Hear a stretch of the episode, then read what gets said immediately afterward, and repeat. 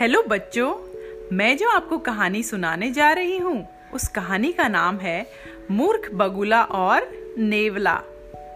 जंगल के एक बड़े वट वृक्ष की खोल में बहुत से बगुले रहते थे। उसी वृक्ष की जड़ में एक सांप भी रहता था। वो बगुले के छोटे छोटे बच्चों को खा जाता था। एक बगुला सांप द्वारा बार बार बच्चों को खाए जाने से बहुत दुखी था और वो दुखी होकर नदी के किनारे आ बैठा।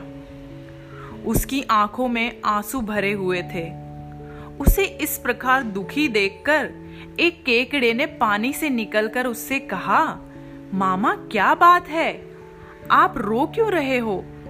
बगुला बोला, भैया, बात यह है कि मेरे बच्चों को सांप बार बार आकर खा जाता है। कुछ उपाय ही नहीं सूझता कि किस प्रकार सांप का नाश किया जाए। तुम ही कोई उपाय बताओ। केकड़े ने मन में सोचा कि ये बगुला तो मेरा जन्मजात दुश्मन है। इसे ऐसा उपाय बताऊँगा जिससे सांप के नाश के साथ साथ इसका भी नाश हो जाए।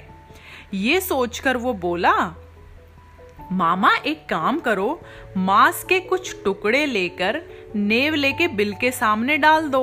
उसके बाद बहुत से टुकड़े उस बिल से शुरू करके सांप के बिल तक बिखेर दो।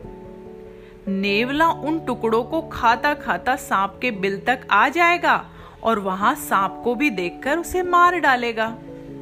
बगुले ने ऐसा ही किया।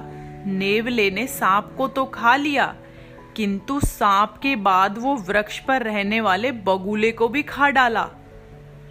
बगुले ने उपाय तो सोचा, किंतु उसके अन्य दुष्परिणाम नहीं सोचे।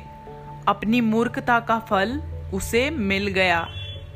तो बच्चों, हमें ये कहानी से ये शिक्षा मिलती है कि कुछ भी करने से पहले सोचो। कोई भी काम आप करते हो, उसे करने से पहले सोचिए। तो कैसे लगी आपको हमारी ये कहानी?